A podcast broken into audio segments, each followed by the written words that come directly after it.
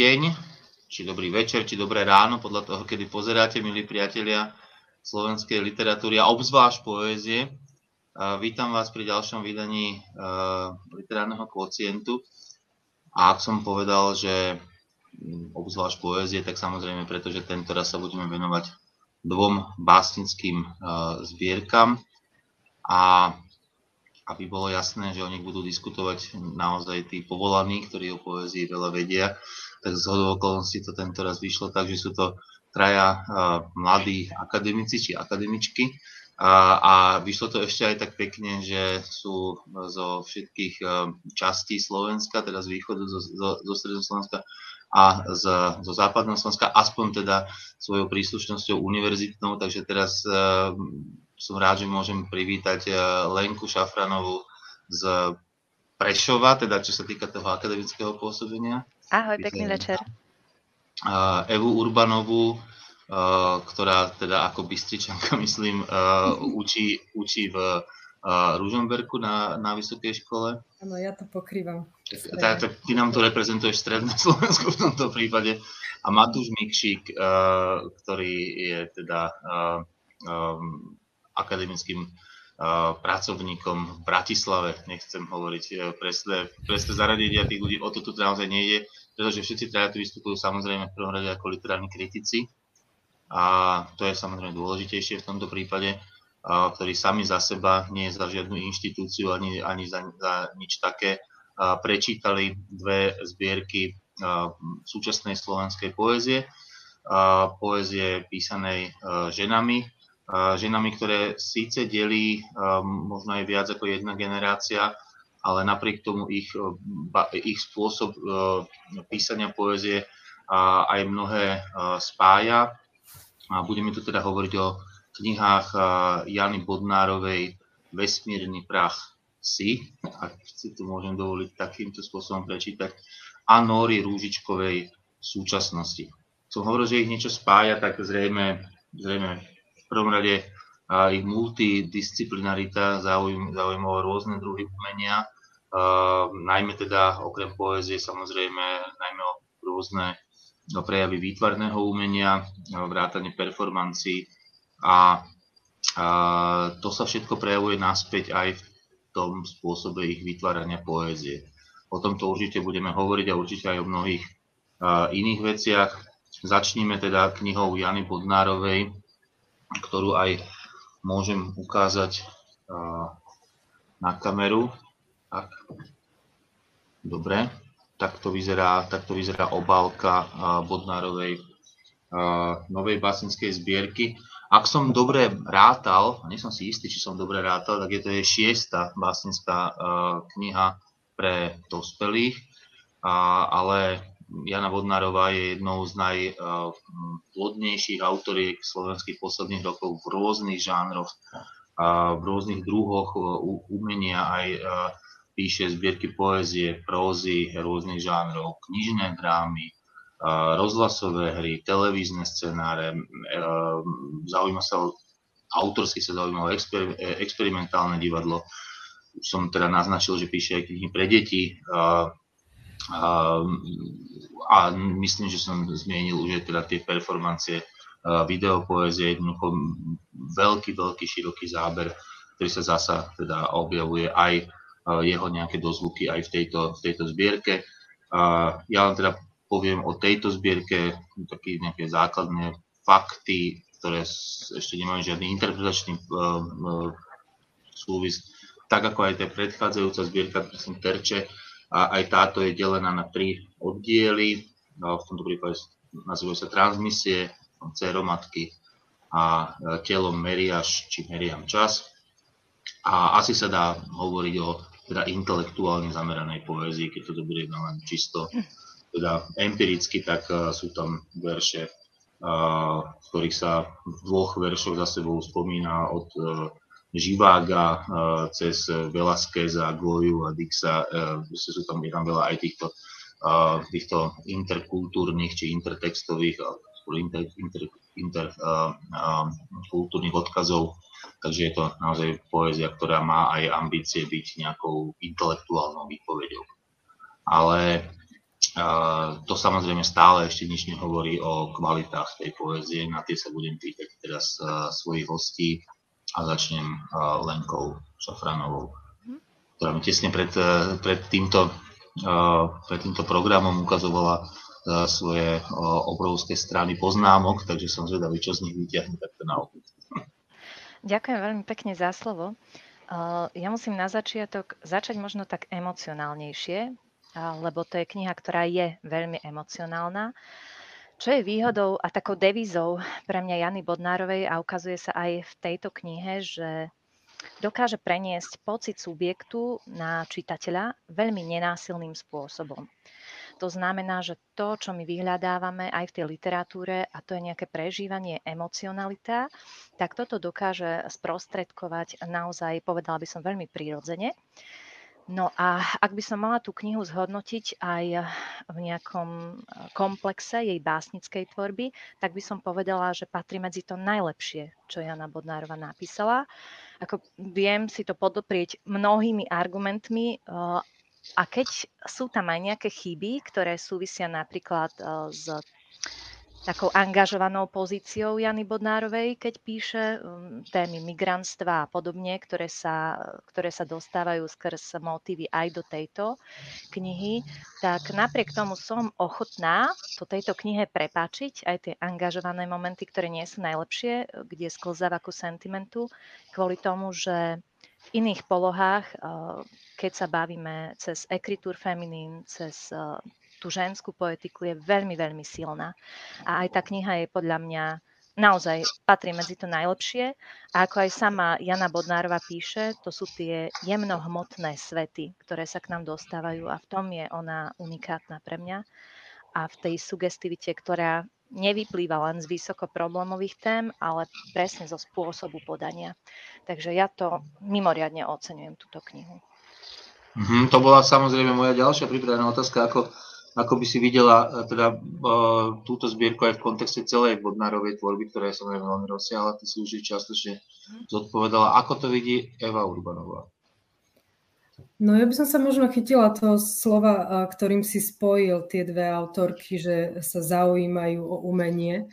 A vyťahla by som možno iba to slovo záujem, ktoré je príznačné v oboch prípadoch a pri Jane Bodnárovej sme už teda zvyknutí na to, že tak ako to už Lenka naznačila cez tie emócie, že jednoducho za každým tým textom cíti záujem v zmysle nejakej angažovanosti, empatie a neskutočnej um, náklonosti, zviazanosti s tým, o čom píše, či už je to téma migrantstva, či je to osobná dráma, či je to príbeh priateľky, jednoducho akýkoľvek akákoľvek žena od, od umelkyne po prostitútku je, je stredom záujmu e, rovnakého a máme pocit, že rovnaká dávka tej empatie zo strany tej lirickej subjektky sa jej dostáva.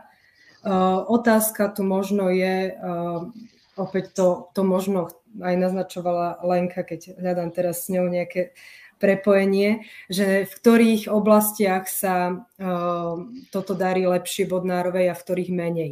Možno v ktorých oblastiach už uh, je to také, uh, nechcem povedať menej originálne, ale jednoducho už sme tých textov čítali viacej z jej strany, napríklad aj na tú tému utečenectva, dajme tomu, kde sa už sama v niektorých prípadoch opakuje, aspoň ja som mala, ja som mala pocit, že, že niektoré časti tam boli také zrecyklované, ale naopak potom sú tam nové témy, čo naznačuje vlastne už aj ten názov, že ten jej záujem sa rozširuje až k vesmíru, čiže až nejakým otázkam, dajme tomu, tým najvyšším otázkam bytia a tak ďalej.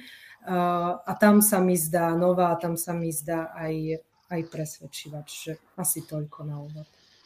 Hneď mnoho podnetov, kým dám slovo Matúšovi, tak predsa len aby nespadli pod stôl všetky tak možno by sme si mohli skúsiť povedať aj to, ako Lenka si myslela práve tú angažovanosť ako, ako slabinu toho.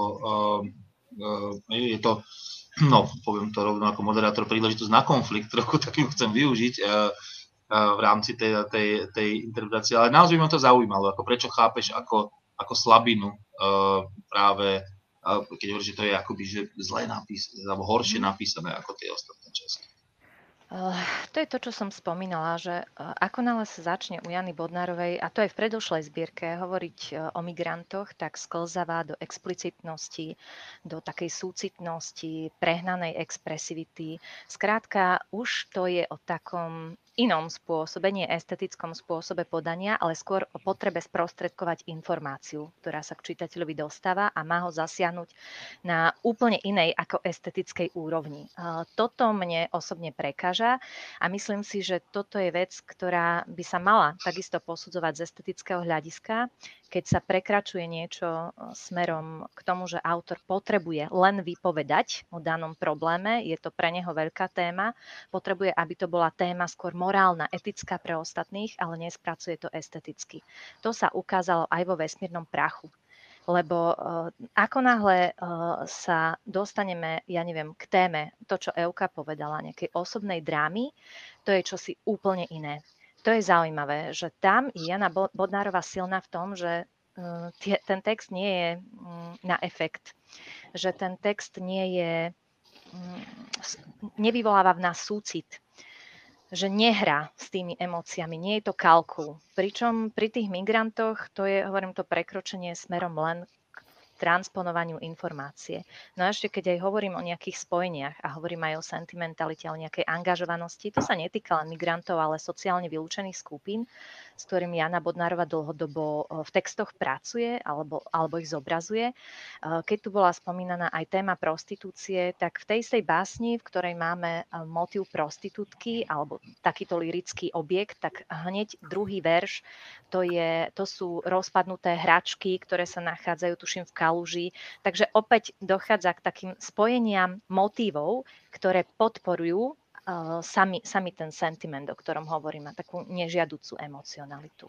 Uh-huh, Dobre, Matúš, prepáč, že si si musel počkať na svoje úvodné slovo, ale uh, toto večer rád uh, Ďakujem za, za slovo. Um, v podstate tie, ja som si vypísal teda niektoré kategórie, v ktorých sa rozprávame zatiaľ o tejto zbierke. Explicitnosť, expresivita, sentiment, pátos by som dodal za mňa. A, a všetky tieto kategórie sú v podstate podliehajú otázke miery a, a toho, či je niečoho tak akurát, alebo je toho málo, alebo je toho veľa. A mm, súhlasím vlastne s tým, že, že, že toto sú tie dôležité kategórie, ktoré už boli pomenované vlastne obi dvoma kolegyňami mojimi. Uh, pre mňa je a pri otázke miery vždy do toho vstupuje aj nejaká naša životná skúsenosť. Predsa len tak, ako si povedal na začiatku, nehodnotíme to za nejakú inštitúciu, ale za seba. A uh, skôr uh, nie, že by sa mi zdala tá zbierka ako celok zlá, ale, ale vidím tam viac tie, tie slabšie miesta.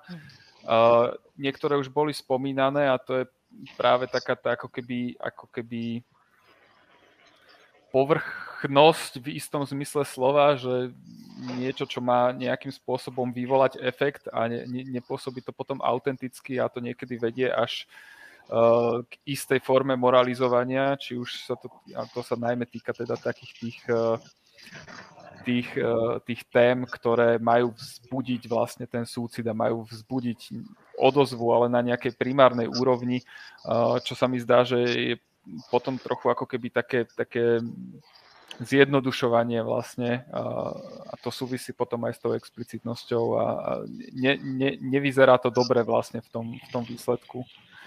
Uh, najmä pre mňa je slabší ten prvý oddiel transmisie.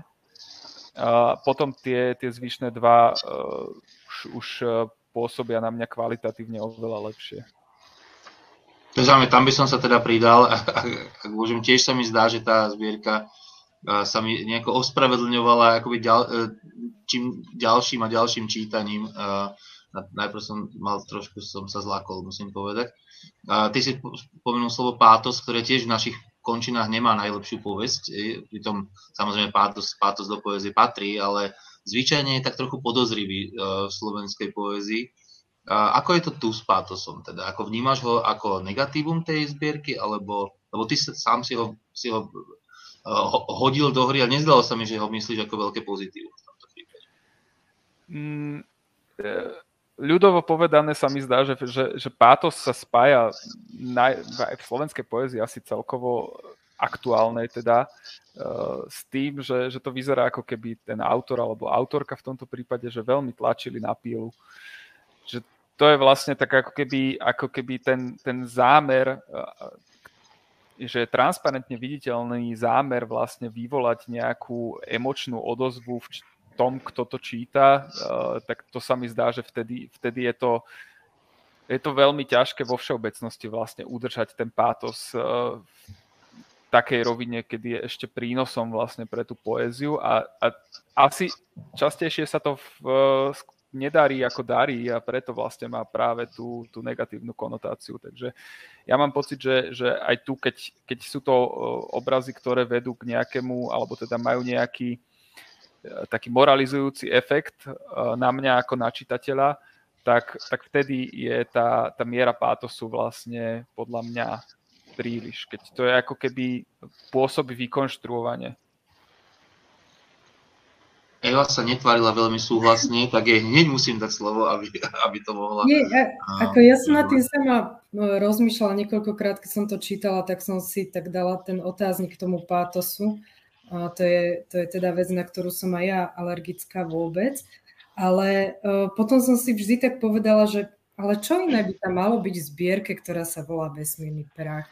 Však to, to musí byť zbierka, ktorá narába s veľkými slovami, ktorá keď chce uh, komunikovať uh, podstate základné hodnoty, čo sa áno nenosí v súčasnosti v poezii, hovoriť e, na novo o nejakej empatii, láske a ja neviem, naozaj tých základných témach, ktoré sa tam objavujú, materstvo, vzťah k matke, minulosť, do ktorej sa ani nie vracia, prepadá úplne cez to zrkadlo až, až, až cez, tie, cez tie vnemy, ktoré to vyvolávajú. Ten básnický jednoducho spôsob, ktorý ona používa, napríklad aj cez to evokovanie, cez tie rôzne vnemy, umelecké podnety a všetko, to si jednoducho vyžaduje takýto spôsob zobrazenia. Čiže mám pocit, že je to tam ospravedlnené a má to tu uh, miesto. Neviem si predstaviť, že by, uh, že by to bolo spracované nejakým chladným odstupom. Tu sa jednoducho s tým pátosom pracuje uh, funkčne a cieľene a, a myslím si, že, um, že, to, že tým, že napríklad uh, tá miera, hej, o ktorej Matúš hovoril, že tým, uh, že je ho rovnako v každom tom texte, uh, tak mne neprekážal. Mne sa stal jednoducho súčasťou toho, toho, že tu hovoríme o niečom takom veľkom, ako sú takéto, takéto témy. Takže tým som si to stále tak ospravedlnila, že, že čo iné, ak nie pátos pri, pri takýchto témach alebo, alebo to, že kam smeruje tá zbierka. Však jednoznačne všetky tie témy, ktoré tam sú, eh, akokoľvek hraničné, eh, úzkostné stavy, ja neviem, smrť, samovražda, čokoľvek, všetko smeruje k harmonii. No tak tam musí byť ten pátos. Keď to chcem harmonizovať, tak jednoducho ako inak, eh, keď som si zvolila túto básnickú metódu. Mám pocit, že je to tu na mieste. Anka? Um, ja by som chcela dopovedať k tomu to, že čiastočne súhlasím s Elkou, nesúhlasím s Matušom a, a doplnila by som to, že je potrebné rozlišovať nostalgiu a pátos. Hmm. Pretože toto je veľmi silný znak uh, Jura, Juráňovej, ja už som, som pri Juráňovej, pardon, Bodnárovej ostatnej zbierky, k nostalgii patrí takéto idylické vnímanie, ten spomienkový optimizmus, keď sa subjekt vracia do detstva a, a naozaj potrebuje vykompenzovať tú skutočnosť, ktorá je tak vysoko problémová, že by bola v texte potom neudržateľná, ak by nebola kompenzovaná, tak on potrebuje ísť do úplne extrémnej polohy. A tú extrémnu polohu predstavuje to, čo pre Matúša je pátos, pre mňa hovorím, to je nostalgia. Takže vyvažuje to ten text. Ja si naopak myslím, že je to tam veľmi funkčné, to, čo sa tam deje, aj tie spomienky na detstvo, ktoré sú pozitívne. A potom aj, aj ten, keď hovorím o detstve, tak aj to spracovanie a zobrazenie témy mat, eh, eh, osoby matky, ktorá sa mm, vyskytuje v Bodnárovej tvorbe tiež dlhodobo, ktorá stráca spomienky, takže je tam aj problém pamäti, a, a stráca vlastne spomienky aj na to pozitívne. A s tým sa musí vyrovnať potom aj lirický subjekt. S tým, že, že hovorí, že matka je je, je cudzinkou hej, v tom, tomto smere. Takže ono na jednej strane sa hovorí ako matke o cudzinke, na druhej strane sa subjekt vracia do detstva. A plus ešte uh, k tej nostalgii. Uh, ak sa ale subjekt uh, baví alebo vypovedá o svojich blízkych, nemusí to mať pozitívne ladenie. My tam vidíme dokonca text, ktorý bol aj v, v zbierke z periférií, keď sme hovorili o recyklácii motivov. A to je mm, text, ktorý neviem presne, ako sa teraz volá, ale text, ktorý rozoberá vzťah matky a lekára. Mhm. A ten sa nachádza už v zbierke z periférií a toto ja nechápem ako nefunkčnú recykláciu, ale naopak ako stigmus, ktorou sa subjekt neustále vyrovnáva a ako spomienku, ktorá sa mu navracia. Aj v tom vnímam toto písanie ako hodnoverné, že tie spomienky sa navracajú a že sa s nimi neustále vysporadúva a nevie sa s nimi vysporadúvať, tak sa opätovne recyklujú. Nevadí mi, že nedochádza k upcyklácii, musím povedať, mm. že ide len o recykláciu. Lebo keď, keď, to, keď sa na to pozrieme z pohľadu veľkého textu, ktorý píše Jana Bodnárová, vypovedá to o subjekte, ktorý sám postupne starne, ale ešte stále sa, a čoraz viac sa vrácia do detstva a ešte stále nemá vysporiadané to, čo bolo na začiatku. Ako sa môže stať vesmírnym prachom? To je potom otázka. Hej, že že ak, ak nie sú vyspora, vysporiadané tie začiatočné veci. Takže pre mňa aj tá stigmatizácia je veľmi funkčná, veľmi hodnoverná. Ja by som možno k tomu, kým uh, Matúš vidím, že si robí poznámky, že bude chcieť určite reagovať, ale uh, kým, kým dopíše, tak k tomu poviem uh, za seba, že uh, ja tam vidím dve, možno, že sú to dve odlišné témy, aspoň pre mňa sú to dve odlišné témy, že pre mňa ten pátos v tom povedzme aj negatívnom význame istej prehnanosti emócie, povedzme, by som videl práve v tej prvej časti, kde sa viac rozoberajú tieto témy vesmíru, povedzme, alebo niečo podobné. Pričom mimochodom nejde o vesmír, teda naozaj vesmír, povedzme, hej, ten fyzický vesmír, ako sme o ňom hovorili napríklad v jednom z predchádzajúcich LP pri, pri Ferenčuhovej, kde bol mhm. výnimočne poňatý. Naozaj bola to až taká nejaká kombinácia poézia, fyziky, hej, kde to dávalo veľ, veľmi zmysel. Tu sa mi zdá, že ide len zasa o nejakú velikánsku metaforu, hej, niečoho, čo ako, ako keby nestačilo, že, sme, že prach si a prach sa obrátiš, tak vesmírny prach si a vesmírny prach sa obráti, že sa mi, že tam je to tak trochu umelo zväčšované, povedzme, že to je pre mňa pátos, možno v tých intenciách, o ktorých hovoril Matúš. Naopak, o nostalgii a veľmi prínosnej nostalgii by sa dalo hovoriť tam, kde si aj ty, Lenka, o, o, o tom vlastne hovorila v súvislosti s tými osobnejšími motívmi. Tam, kde sa akoby ten, ten, to, to, to, toto zvláštne metafyzické univerzum akoby e, dáva bokom a je tam ten vzťah k tým No, je, je to vlastne založené na tom fenoméne spomienky, ktorý aj u Bodnarovia aj v predchádzajúcich zbierkach veľmi silný a veľmi, veľmi, veľmi dobre využitý je to naozaj zrazu niečo veľmi osobné, čomu sa dá veriť, čomu sa, čomu sa dá rozumieť a, a tam naozaj žiadny pátos nie, uh, nejde. To je možno aj to zhodnocovanie, pre, som pre mňa tej zbierky či, ďalším čítaním, teda prečítaním sa k tým oddielom k tej zbierky, ktoré ma v tomto prípade zaujali viac, ale Matúš už dopísal, tak, tak nech sa páči. Hej, ja nielen, že som dopísal, už ani nemám čo povedať, lebo presne toto som chcel vlastne uh, povedať, že ja som v podstate viac kritizoval uh, ten prvý oddiel a vy ste vlastne obidve viac obhajovali tie druhé dva oddiely, mm. takže ani, ani nemám pocit, že, že nutne spolu nesúhlasíme. Mne sa práve, práve to, čo povedal Peter, to, to zhrnulo, že ten pátos uh, hlavne teda v tej, v tej prvej časti je, mne sa zdá, že je, že je taký ako keby reduktívny, že tak komplexná skutočnosť, ktorá niekde pod tým asi, asi je, takže je, je nenáležite zredukovaná vlastne, eh, alebo že, že uspokojivejšie by bolo nejaké skôr plastickejšie znázornenie pre mňa. A, a naozaj vlastne eh, trošku sa akože, že, že usilovať sa eh, to pozdvihnúť k tomu kozmickému, to je tiež také akože môže to byť problematické. Skrátka, niekedy to môže fungovať a niekedy to nemusí fungovať a ja mám pocit, že, že to je vlastne dôvod toho, prečo možno pre mňa ten prvý oddiel funguje menej alebo horšie ako, ako tie zvyšné dva. Že tam už potom, keď je to vlastne že naozaj, že, že cítiť z toho nejakú že osobnú skúsenosť alebo minimálne uh, ne, ne, nevyzerá to vy, tak vykonštruovanie ako niektoré tie texty v tom prvom oddieli, tak, tak už je to oveľa vlastne e, pôsobivejšie, tak to by som to zhrnul, že, že sú oveľa pôsobivejšie tie texty druhého a tretieho oddielu. Ak, ak, ak môžem tú diskusiu posunúť ďalej, keďže máme asi 5 minút na to, aby sme prešli k tej následujúcej knihe, tak rýchlo to letí. Uh, tak uh, vy ste to naznačili vlastne obidve tieto veci, na ktoré sa chcem opýtať akoby v jednej, povedzme, otázke, vyberte si z nej, čo len, čo len chcete, tak to je naozaj ten záujem o, o ženy, uh, akoby je to naozaj veľmi ženské písanie v rôznych aspektoch a celkom ma zaujímalo, uh, ako, ako vy k tomuto ešte, ešte um, teda um, pristúpite. Ale, ale takisto aj to, keďže vlastne ten celý druhý oddiel sa volá teda, teda ako matko céry, tak ako je to samozrejme aj nejaká, je tam nejaká generačná, uh, hej, nejaký, nejaký generačný vzťah tých žien.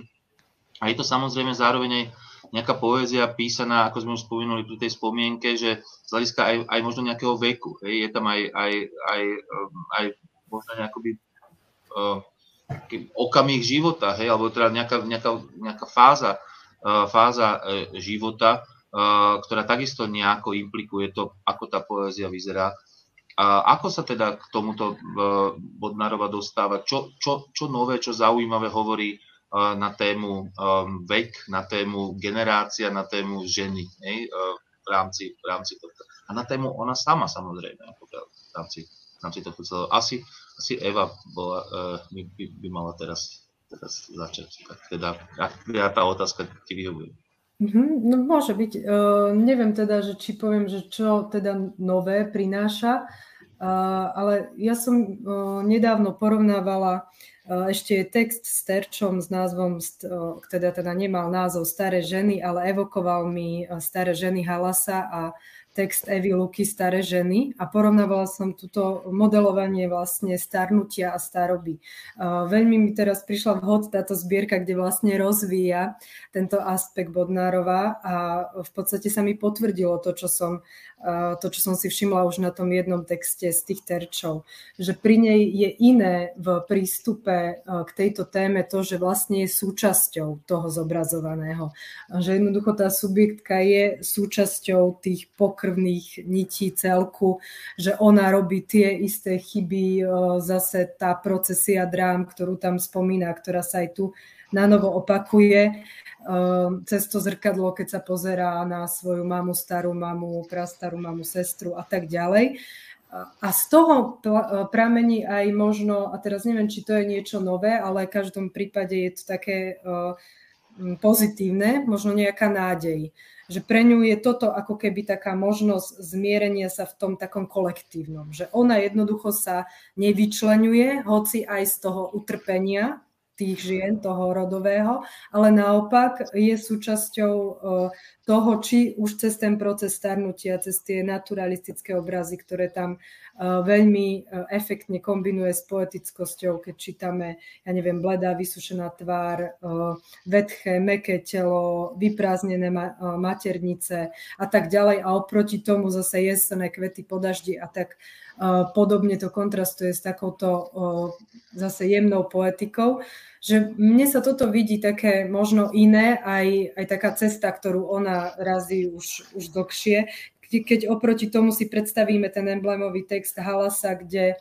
kde je ten odstup jednoznačný. Je tam obdiv k tým starým ženám, ale jednoducho ten odstup tam je. Takisto Eva Luka v tej básni Staré ženy uh, nechce byť tou starou ženou. Je tam vyčlenenie sa z toho kolektívu. Tu si to prežíva tá hrdinka spolu. Jednoducho je súčasťou a o to je to autentickejšie a o to uh, je, je to podľa mňa aj emocionálnejšie pre čitateľa. Matúš, viem, že táto téma aj teba osobne zaujíma, že to nie je niečo, uh, čo by ti bolo, bolo cudzie, vzdialené. Uh, áno, ja... Mm, ale to chcem trošku pootočiť, lebo uh, keďže máme, sa nám kráti čas, tak by som rád vypichol spôsob, akým Bodnárova pracuje s motívmi kvetov a rastlín, lebo to sa mi zdá, že to je veľmi silné v tejto v tejto zbierke, ale aj celkovo vlastne, že tie, tie kvety sa často tak pripisujú vlastne do poézii písanej ženami a spájajú sa so ženskosťou a tak ďalej, tak ďalej, ale tu práve, že nadobúdajú takú veľmi komplexnú podobu, že ako keby nie sú len svetkami toho pekného a tých pozitívnych chvíľ, ale stávajú sa vlastne nemými svetkami tých, tých životov vlastne v celej, v celej ich komplexnosti a uh, ešte, ak by som mal konkrétny text spomenúť, tak uh, je to taký text v tej tretej časti. Sme staré kvety v obývacích izbách, ktorý sa končí vlastne takým obrazom vstúpime do DNA rastlín, vstúpime domov, že tam naozaj tá, tá bytostná prepojenosť, kedy tie kvety sa vlastne odrážajú nielen teda v lirickej aktérke, ale aj, aj, aj v ľuďoch vo všeobecnosti a zasa ľudia sa odrážajú vlastne v tých, tých rastlinách, že to prepojenie je niečo podľa mňa veľmi zaujímavé, na čo uh, samozrejme rastlinné motívy môžeme nájsť od uh, Maši Halamovej cez Lidiu Vatkerty mhm. Gavorníkovú až po Milu Haugovú a Vieru Prokešovú, ale toto sa mi zdá, že, že veľmi zaujímavé by bolo sa na to pozrieť vlastne zbližšia, že, že naozaj, naozaj toto je keby som mal vybrať jeden moment, ktorý najviac oceňujem na tej zbierke, tak je to práve práca s týmito rastlinnými a kvetnými motívmi. Ďakujem. A Lenka, posledné slovo k tejto no, Ja mám toho najviac k tejto téme, pretože tiež je to moja téma, ale chcela by som keď, tak, tak prepojiť to, čo hovorí Euka a čo hovorí Matúš, že okrem takých tých kvitnúcich rastlín pre, pre um, Bodnárovu sú typické rastliny, ktoré rastú v tieni vlhkomilné rastliny, papradia alebo, alebo chryzantémy, pivónie. Že to sú aj tieňomilné rastliny, čo tiež nasvedčuje alebo hovorí niečo o nejakej pozícii subjektu, kde sa on nachádza alebo kde si pripadá, že sa nachádza. Ale keď hovoríme ešte o, tej, o, tej, o tom rastlinstve, tak musím povedať, a Matúš to spomenul, v, posled, v ostatnej Bodnárovej zbierke je veľmi veľa analógií s Milou, Haug, Milou Haugovou a jej písaním. A to nie sú len kvetinové motívy um, a to, ako s nimi pracuje, teda, že ide o tela, kvety ako tela, mhm. ľudské tela, ale uh, aj to, mám to tu napísané, že ako vypovedajú o starnutí a smrti, ich spája analogia, to som povedala, medzi ľudským a rastlinným telom, uvažovanie nad ženskou telesnosťou, ženskou túžbou, erotizácia textu, ktorá je prítomná aj tuto analogia splynutia s vesmírom a splynutia e, v podobe pohlavného aktu, vypovedanie skrz vlastnosti rastlín, zobrazovanie druhého vnútra vo vnútri lirického subjektu. Nachádzame u Bodnárovej vo vnútri dom, e, vo vnútri strom potom. To isté e, robí aj Mila Haugová, ktorá telo ukladá do tela ďalší taký obytný priestor, ale čo je zaujímavé pre mňa, je tam aj prítomnosť u obidvoch autoriek, kým Haugová, Haugová v ostatnej zbierke z rastlinstva má tiež prítomnosť nejakého desu, tak to isté vidíme aj u Bodnárovej, ten des. Nie je to taký ten slovami filmového jazyka taký ten jump scare, hej, že niečo sa tam udeje šokujúce, ale je to ten plíživý uh, pocit, ktorý sa zakráda, taká tá nepríjemnosť, uh, ktorá sa zakoreňuje, pretrváva. U, u Bodnárovi toto vidíme a takisto aj, aj u Haugovej. No a posledná veta, ktorú chcem povedať ku a nie ešte posledná, eh, to papradie, eh, tu je tuším od tieňov papradia, od novely z roku 2002 sa tento motív viaže a neuveriteľne sa varíruje tento motív. Tentokrát prepája lirický subjekt s jej mŕtvým synom, ktorý v sne drží ehm, kyticu z papradia, ktorú, ktorej sa ona dotýka lirická subjektka ako toho posledného, čo čo ich spája. No a potom chcem povedať ešte to, že pre mňa je fascinujúce aj to, že napriek tomu, že ide o ženské písanie jednoznačne, tak my tam vidíme aj problematizáciu ženského písania v praxi, pretože sú tam to, čo by sme od ženského písania očakávali, napríklad motív motherhood, nejakej spriaznenosti matky a céry, tak my vidíme cez starú matku lirického subjektu a matku lirického subjektu ako vzťah, ktorý je veľmi problematický, kde každá žije o sve, každá má vlastnú emocionalitu, kde tie svety sú nepreniknutelné. Takže je to aj taká tá problematizácia motherhood, e, ktorá sa tam dostáva. A potom to, že Bodnárovej sa darí posilňovať kontinuitu ženského písania v slovenskom kontexte lirickom, pretože aj tou matkou pavúčicou, ktorá sa tam opakovane objavuje v jej textoch, tak sa napája na Etelu Farkašovú, napája sa už aj na Milu Haugovú, ale aj na svoju vlastnú tvorbu, na predošlé texty. A ako hovorí žena, je opravovateľkou čiernych dier osudu. Hej, že toto sa tam dostáva napriek tomu, že to môže vyznievať až klišeovito, ale v kontexte toho ženského písania je to, mm, je to úprimné a funkčné. Takže ja som e, po tejto stránke bola úplne nadšená, a ako to spracovala Bodnárova a trvám na tom, čo som povedala na začiatku, že to je jedna z jej najlepších básnických kníh. Lepší záver sme si ani nemohli želať. Ja ešte raz ukážem, ukážem tú zbierku a, a robím to aj preto, aby som zdokumentoval, že ak teda tieto dve autorky, o ktorých tu dnes hovoríme, majú k sebe blízko, okrem iného aj zaujímavú vizualitu, tak tá sa úplne náhodou teda samozrejme prejavila aj na veľmi podobnej vizualite uh, tej druhej knihy, ak sa pozrite, to pozadie je prakticky, prakticky rovnaké. To som si uvedomil až teraz, uh, ale, ale je to tak. Ale teda ostaňme už teda pri tej, pri tej druhej uh, knihe dnešného dňa ešte raz. Uh, Nóra Rúžičková v súčasnosti. A uh, napriek tomu teda, že ako som už spomínal, ide o, o viac než generáciu mladšiu autorku, uh, tak má za sebou takisto veľmi, veľmi bohaté dielo a zasa nielen v oblasti, uh, v oblasti poézie, zaujíma sa teda, ako už bolo povedané, aj o oblasť vizuálneho umenia, a napokon aj ako teoretička či pedagogička. A, a teda vizuálne umenie v tom, najširšom, najširšom význame slova. Možno asi lepšie asi hovoriť o intermédiách či multimédiách, a pretože samozrejme takisto pracuje so zvukom alebo, alebo s, teda s rôznymi kontextami, hej, ktoré, ktoré už vlastne s umením súvisia len veľmi uh, voľne. Takisto zapája do svojich projektov veľmi často aj neumelcov, povedzme, a vlastne práve tou kontextualizáciou sa, uh, sa tie veci stávajú umením a, a s tou kontextualizáciou nepochybne pracuje aj vo svojej poézii, ako to vidíme aj v tejto básnickej zbierke. Zasa, ak som dobre počítal, tak ide o jej 8. básnickú zbierku, takže zase nám to ukazuje to, že to, že to nie, nie je teda neskúsená autorka. A, a ak si zvolila takúto, tento, tento spôsob vytvárania básnického textu,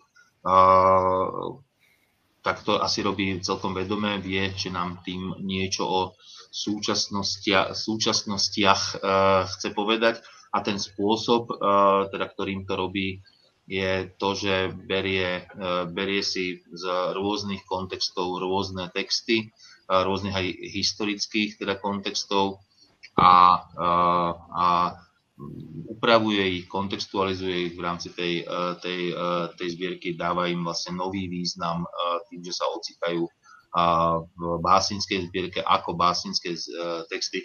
A takou zvláštnosťou, zaujímavosťou možno je to, že namiesto čísel strán v tej zbierke sa nachádzajú, opäť ukážem to, sa nachádzajú vlastne roky z ktorých teda na, predpokladajme pochádzajú tie e, jednotlivé, jednotlivé texty, hej, takto, aby, sa, aby to bolo, hádam, hádam viditeľné. Takže vlastne ten, tá, tá prvá báseň, povedzme, alebo teda tá prvá strana tej poezie má uh, označenie 2016 hej, a, a, a ďalej sú rôzne, rôzne strany označujúce roky, tak je spravený vlastne aj obsah tej básnickej zbierky. To len pre tých, ktorí tú knihu nemali nemali v rukách, tak to vyzerá vlastne, vlastne obsah, ej, takže sú tam vlastne uvedené práve tie roky a, a teda keď to máme, keď to máme zhrnúť, tak je to zrejme pre vlastne v podstate niečo od začiatku 20. storočia, alebo teda prvých 10 ročí 20. storočia do naozaj súčasnosti. Sú to všetky texty, ktoré nejakým spôsobom boli súčasnosťou vtedy, keď, keď keď vznikli a dnes sú akoby viacerými, viacerými paralelnými súčasnostiami. A otázka pre mojich hostí, o akých súčasnostiach to teda uh, Nora Ružičková píše a, a, a čo o súčasnostiach ste sa z tej knihy dozvedeli vy. A tento raz asi Matúš Mičík. Dobre, ďakujem. Ja začnem teda citátom. Je to z textu 2019. Súčasnosť nie je len to, čo sa podarilo, ale aj to, k čomu sa smerovalo a nedošlo. Veľmi zaujímavá parafráza toho výroku, že mysleli sme to dobre a dopadlo to ako vždy.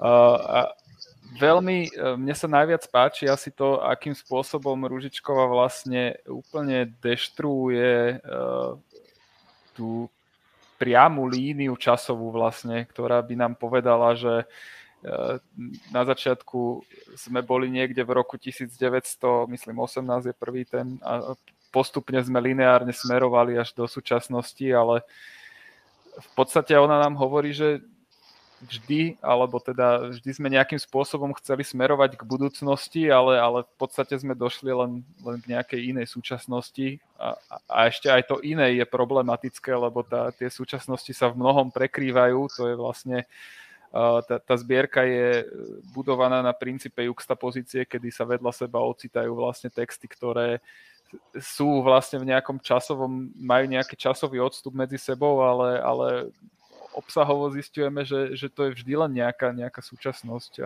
ktorá v podstate sa ani nejak akože nemení. Takže toto je pre mňa e, základ taký až, taká až dezi, dezilúzia vlastne z toho, že či sa vôbec posúvame, čo vôbec čas, či, či nestojíme na mieste, či čas nestojí na mieste.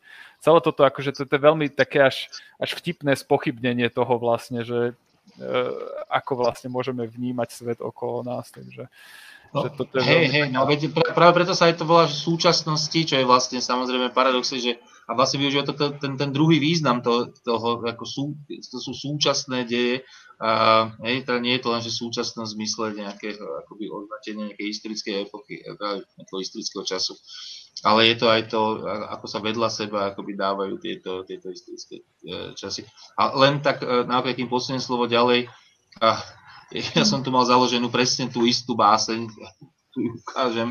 Hej, tu som ešte chcel do toho úvodu, to je táto, hej, do toho úvodu prečítať, ale som si povedal, že nechám to na, na uh, diskutujúcich, že čo, čo si vyberú a vybral si teda presne tú báseň, že evidentne tá báseň sa dá označiť za v podstate metodologickú báseň celej tej zbierky, že vlastne mm-hmm. asi sa, asi, asi z nej ako keby napokon ten nápad, lebo toto je zbierka s istým nápadom, povedzme, sa dá identifikovať ten nápad tu a tie ostatné básne sú akoby rozrobením tohto, tohto, tohto nápadu, alebo aspoň takto, takto si to prečítal ja, keď som si tú poznámku ju označil za metodologickú báseň tejto, tejto zbierky. Eva, nech sa páči. Mm, tak v podstate táto zbierka vôbec nekladie nové otázky. Ono sú to otázky, ktoré si neustále kladie umenie, čo je to nové, čo je to originálne, čo je to súčasné aj tým je to v podstate mm, ako keby samo referenčne vtipné, že, že aj toto vyprázdňuje, aj túto, túto otázku. Čo je to súčasnosť? Existuje vôbec súčasnosť? E, čiže v podstate ako keby toto neustále variuje. Ja som si tak nepriamo tam e, čítala, že v podstate, lebo väčšinou sa teda tie súčasnosti, ktoré tam zobrazuje, týkajú umenia a nového prístupu v umení, kde každá jedna, dajme tomu poetika, ak to teraz tak zjednodušene nazvem, alebo éra, e, deklaruje svoj, svoj nový originálny prístup e, v, v umení. Nové umenie teda znamená, že nové umenie teda vzniká, predpokladám, zo snahy no, nového vzťahu k životu, čiže na novo si pomenovať nejaké, uh, nejaké parametre života, na novo, na novo si pomenovať to veci okolo seba. A v tom je naozaj táto zbierka, ako povedal Matúš, až taká uh, pesimistická, alebo neviem ešte aké slovo povedať. No, skeptická možno, nie? Skeptická, áno, áno, ďakujem, to je o mnoho lepšie slovo, taká skeptická E, že jednoducho nám ukazuje, že neustále hľadáme nové prístupy k životu, ale, ale oni nie sú. Že možno keby sme sa navzájom počúvali, e, opäť nejaký vyprázdnený, keby som použila, že národ, ktorý nepozná svoju históriu, je odsudený prežiť ju znova, tak ani tie poetiky ako keby navzájom sa nepočúvajú a z toho všetkého ostáva ako keby len ten metajazyk ktorý je stále ten istý. Však keby sme my tu dnes vygumovali názvy týchto zbierok, tak nechcem nás to nejak skupinovo uraziť, ale, ale dalo by sa to našiť aj na iné texty. No je to dosť také uh, skeptické a, a smutné, keď si to človek uvedomí, že naozaj ten metajazyk je tam rovnaký. Ten jazyk kritiky, jazyk fráz, vyprázdnených fráz. Uh, tam boli naozaj také, ja som si inú vetu vyznačila, Veríme, že budúcnosť ukáže, ukáže našu pravdu. To je, to je veľmi desivá veta. No. Bolestná veta, ktorá rozpráva o súčasnosti. Ja by som veľmi nechcela v živote použiť túto vetu, ale určite som ju použila už veľakrát eh, v nejakých kontextoch domácich, keď si myslím, že, že budúcnosť ukáže, že som mala pravdu ohľadom čohokoľvek. A v tomto tá zbierka nadobúda naozaj také filozofické potexty. No, Úžasná kniha. Je to, je, hej, hej, no lebo je, to je vlastne jazyk moci. Ako napriek tomu, že možno traktuje umenie, ale je to vlastne jazyk mocenskej manipulácie. Traktuje umenie aj našu každodennosť. To, to je niečo autoritatívne, čo používame uh, bežne a vôbec uh, možno nie s nejakým explicitným cieľom byť taký, ale, ale sme. Áno, áno, áno. V tomto je to úžasné, ako to vlastne, vlastne naozaj odhaluje odhaluje aj vlastne v tej kunsthistórii, povedzme, akoby ano. naozaj tú mocenskú manipuláciu. Aj, aj do vlastných radov, v podstate však tam sú texty z jej oblasti, aj teda odkazujúce samej na, na seba v iných umeniach. Lenka? No, pre mňa to je zásadná zbierka aj Nory Ružičkovej, napriek tomu, že koncepty už boli aj u nej, ale je to zbierka, ktorá sa rozhodla iným spôsobom, ako to bolo napríklad v eh, ABC alebo v prácach a imunite, devalvovať jazyk. To je dlhodobo už Rúžičkovej um, téma, s ktorou sa zaoberá, kde ani to, čo by malo ostať jedinou istotou, uh, istotou nie je. Uh, a mne to pripomenulo, v mnohom mne to pripomenulo Máčovského a jeho strach z utopie kde prax popierala teóriu, ak to takto poviem. A to isté sa tu deje, keď ste aj rozprávali, že či existuje vôbec nejaká súčasnosť, tak Rúžičková ukazuje, že, že nie, že existuje len nespočetné množstvo vyhotovení súčasnosti. Dokonca súčasnosť nie je ani unikátom, ale ani multiplikátom, ak budem hovoriť jej jazykom. To znamená, nemá ani, nie je to limitovaná edícia. Takže aj toto je podľa mňa dosť eh, desivé, že je popretý samotný jazyk. Je to urobené famóznym spôsobom, keď si môžem dovoliť až takúto expresivitu, kde sa všetko v zápätí popiera aj tým, ako sú, ako ste už hovorili, ako sú tie texty navzájom poprepájané. Že vedľa roku 68 je rok 72. Hej, čiže jedno odkazuje na druhé. Vznikajú kontextové významy, obdobie cenzúry, obdobie nejakého uvoľnenia a podobne. To je výborne vystavané. A čo pre mňa ale sa tam udialo e, veľmi, veľmi zásadné, je e, otázka hodnoty, ktorá sa rozoberá to tu ešte nepadlo, kde Rúžičková tým, ako píše, popiera to, s čím my ako kritici pracujeme. To znamená s objektívnou teóriou hodnoty podľa ktorej funguje hlavne štrukturalistický prístup, ktorý môjmu srdcu absolútne je najbližší.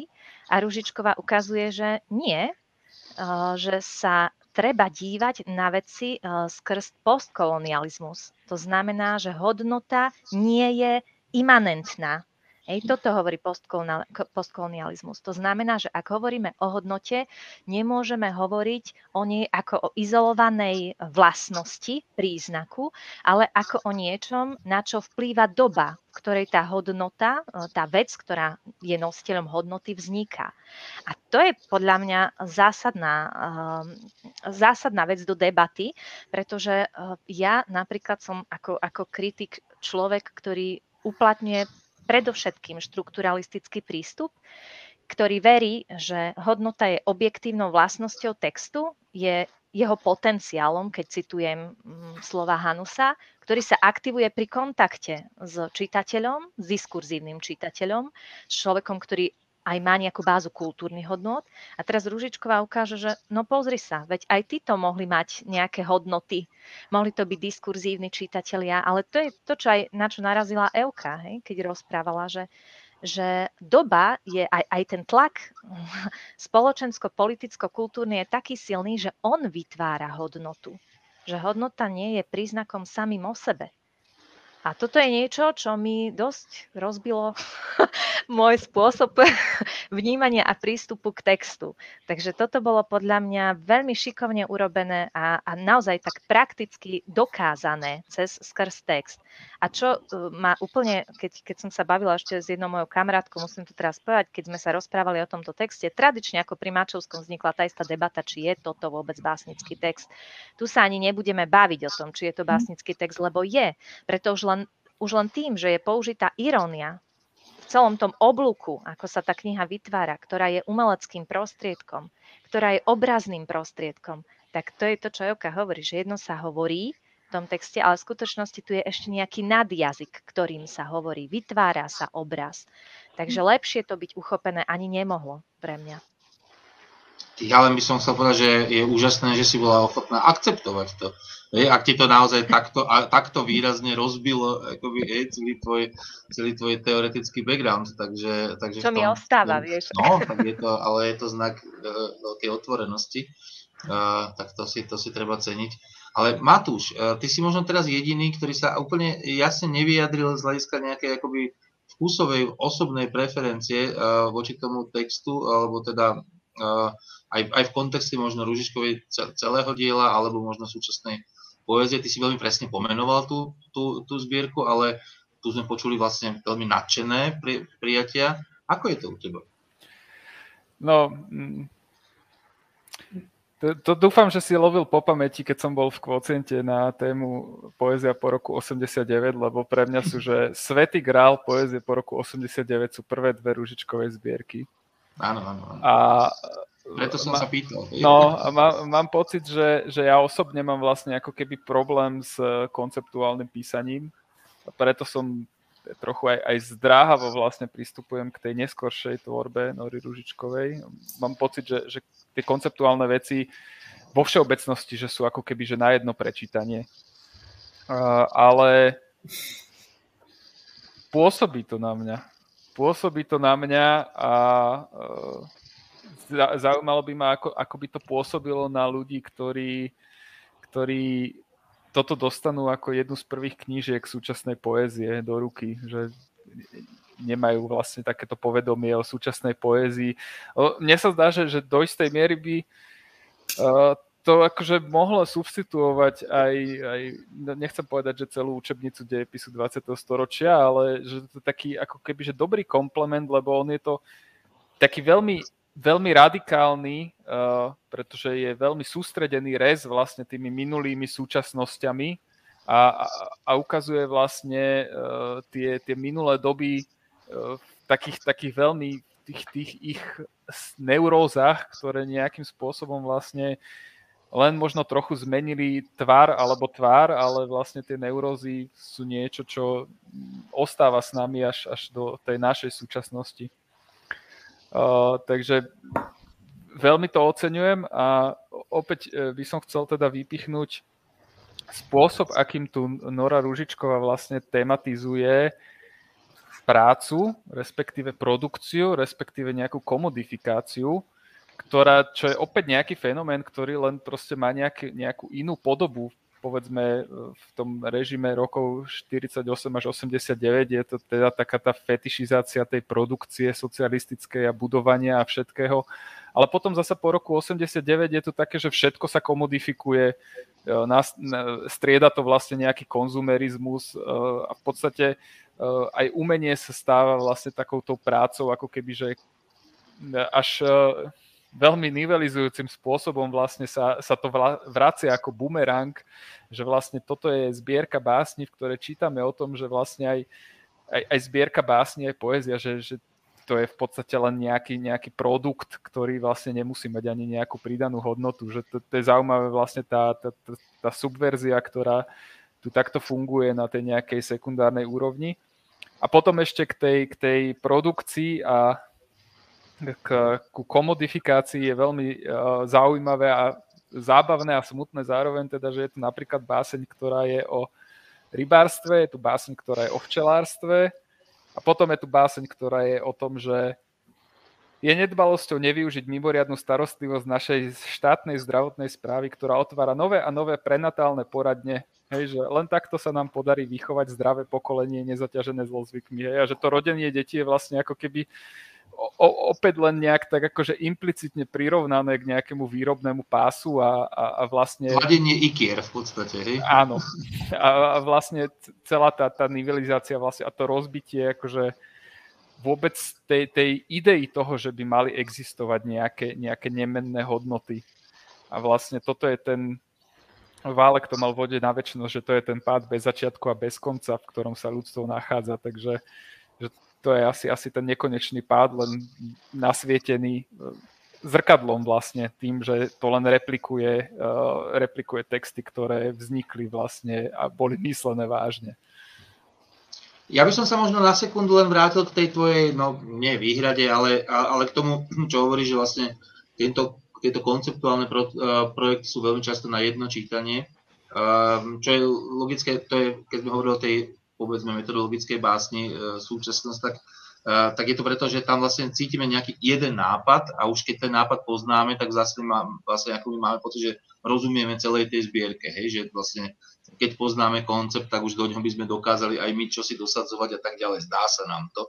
Ale teraz na obranu tej zbierky, že ja som si položil presne túto istú otázku, že či teda, dobre, pri všetkom tom, ako oceňujem ten nápad a ako oceňujem tú diskusiu, ktorá sa môže tým pádom rozvinúť na tému, čo sú to súčasnosti, čo je jazyk moci, čo je, um, čo je naša viera vlastne v budúcnosť a, a, a v tom, ako prispievame sa v súčasnosti budúcnosti.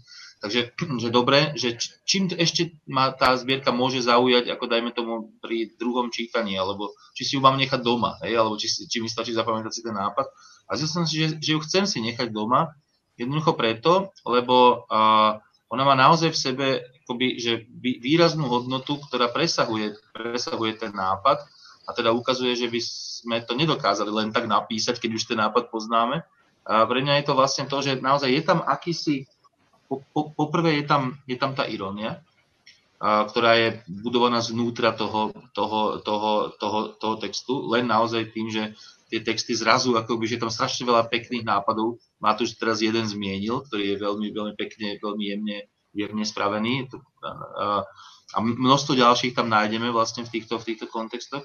A po druhé, ja som tam našiel a vlastne, vlastne akýsi básnický rytmus, že myslím si, že ona vyberá veľmi, veľmi starostlivo tie texty tak, aby oni mali nejaký vnútorný rytmus, ktorý v rámci tej, tej zbierky funguje. To nie je len tak, tam, tam muselo byť za tým strašne veľa akoby toho triedenia, hľadania, možno aj upravovania tých textov, to neviem posúdiť, samozrejme, neskúmal som originály, ale, ale to, má, to má básnický rytmus. Všimli si si to, alebo teda súhlasíte s tým? Možno je to len moje nejaké už e, možno nad, nadinterpretácia, ale mám, mám taký pocit, že to má naozaj ako keby, že básnické kvality niektoré uh, tie, tie, tie texty, aj to, ako idú za sebou.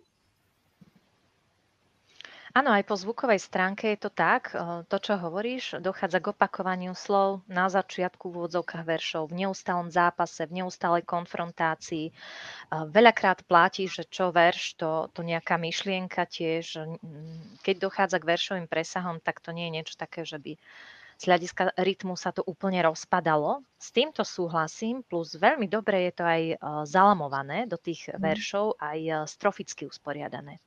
To je na, naozaj to básnické. A keď ešte o tom hovoríš, tak ja prepojím to, čo si hovoril ty s Matušom, že čo by urobil človek, ktorý by ako prvé dostal po roku 89 túto zbierku, keď mal čítať z tohto obdobia niečo.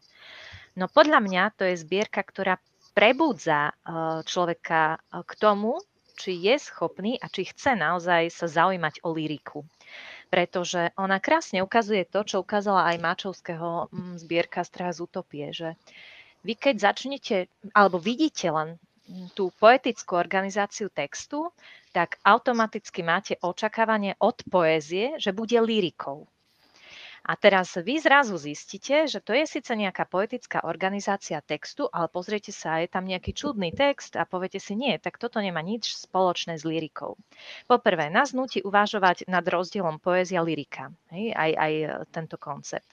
Ďalšia vec, e, keď sa na to ten človek pozrie a neodčíta e, tam ten druhý zámer, neodčíta tam vlastne polisemantickosť, tak ostane pri tom, že toto nemá nič spoločné s tým, čo si predstavuje pod pojmom lyrika, to, čo spája s pojmom poézia a podobne.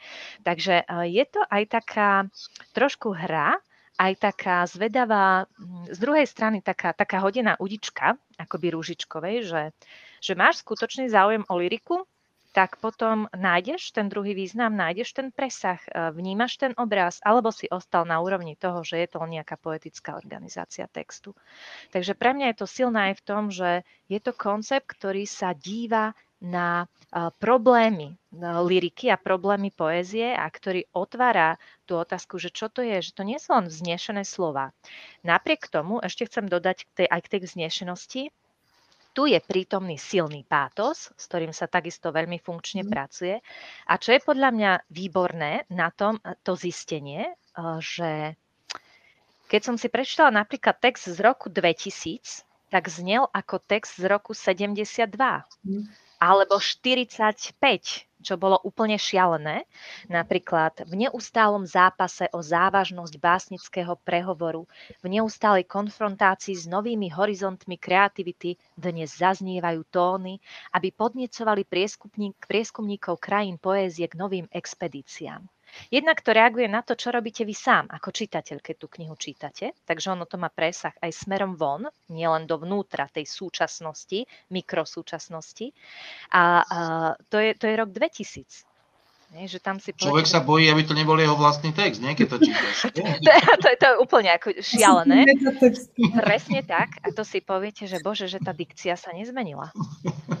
Tak e, čo my môžeme, e, ako my hovoríme o hodnote, ktorá je nemenná, ale paradoxne dikcia je nemenná a hodnota sa mení z éry na éru. Hmm. Presne opačne to vnímame. Skvelé, ďakujem. E, čas sa nám naplňa, tak máme čas na posledné dve slova, teda Matúšové. Tak a, potom, a, potom a nechám Evke priestor. Ďakujem. Tak ja iba tak stručne. Ja som tiež faninka Ružičkovej prvých kníh, ale teda mne je veľmi sympatické, kam sa ten jej vlastne básnický výskum posunul od tej chladnej analýzy seba až po analýzu celých spoločenstiev. A je to v podstate až také pokorné gesto, keď sa ona úplne e, stratila niekde do úzadia, akoby zdanlivo, že naozaj je to až v tom druhom, treťom pláne, kde ju musí e, ten nejaký poučený alebo diskurzívny čitateľ hľadať. Ja som si teda tiež tak položila teraz v duchu tú otázku, že čo, čo nejaký taký naivný čitateľ alebo neviem aký bežný, keď do ruky zoberie túto zbierku. A hneď som sa z fleku odpovedala v hlave, že mi je to jedno. Že, tá, že mi je to úplne jedno v tomto prípade, pretože aj Ružičková nepozerá na seba. A takisto ja ako čitateľka tu nepozerám na iných, ale jednoducho stačí mi, že, že mám tam ja niekoľko tých významov a vôbec mi neprekážať, že nebude táto zbierka v tejto súčasnosti komunikovať. Ona v jednej určite bude a niektorí si na ňu možno počkajú viacej rokov, ale, ale je to zásadná zbierka. Matúš. Ja len som chcel opäť na, nastoliť tú otázku toho, že, že kto ešte je vlastne taký, že, že má chuť sa hrať, keď sme hovorili o tej hre, že, že naozaj to, musí dostať do ruky naozaj niekto, kto, kto má akože afinitu k tejto literárnej hre ešte a, a to je vlastne aj otázka toho postavenia e, poézie vo svete e, komodifikovanom a konzumnom. Takže to, že sme sa my o tom porozprávali, je jedna vec a druhá vec je, že či to ešte niekto okrem nás bude čítať, ale Ako respektíve keď... okrem nášho okruhu. No ale pardon, otázka je na to, či niekto bude pozerať túto reláciu ešte napríklad. Ja len chcem poslednú vec, naozaj, že poslednú. Keď sme dokázali čítať uh, Tomáša Horváta v 90. rokoch, Ja ho čítam. a čítame ho stále, áno, presne tak. Balu z 90. rokov a jeho intertextuálne odkazy a podobné záležitosti, tak myslím si, že Ružičková je naopak veľmi komunikatívna v tom, ako komunikuje.